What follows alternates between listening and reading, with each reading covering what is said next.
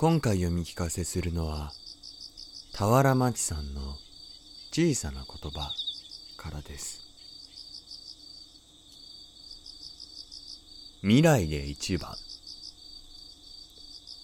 バカとカップルを合わせてバカップルという造語が流行ったことがあった。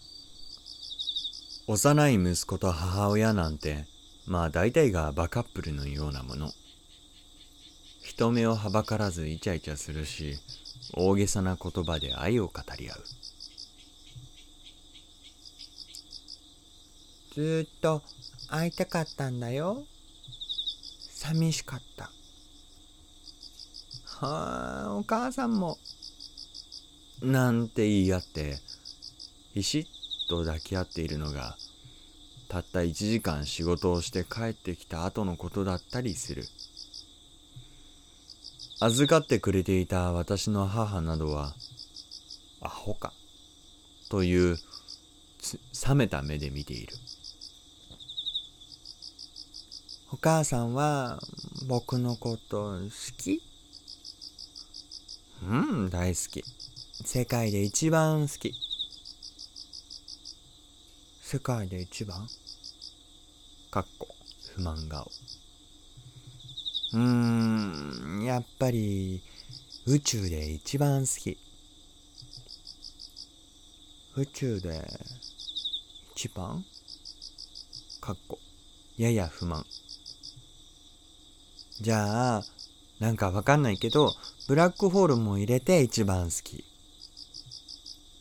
ブラックホール？かっこまだ不満顔。こんなやりとりはしょっちゅうだ。私が困った顔をして世界とか宇宙とかを持ち出してくるのが面白いらしい。先日いつものように〇〇で一番好きを言っていたら息子がふと真顔で聞いてきた。じゃあ未来で一番好き？み、未来？ここのところドラえもんにはまっているのでその影響かもしれない。未来という覚えたての言葉を使ってみたかったのだろう。それにしてもとこちらはたじろいだ。もちろん息子のことは未来でも一番好きだとは思うがその質問の設定の仕方がこれまでにないものだったので一瞬焦った。もしこれが恋人同士の会話だったら相当に怖いものではないだろうか。相手に出会いの可能性を全てシャットアウトしてくれと言ってるようなものである。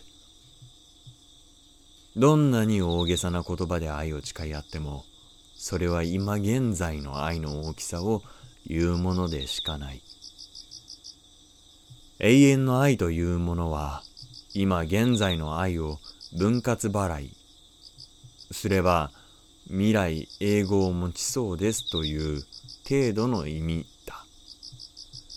思いがけず早く消費してしまうことだってあるわけだがその辺は大人なら心得ている。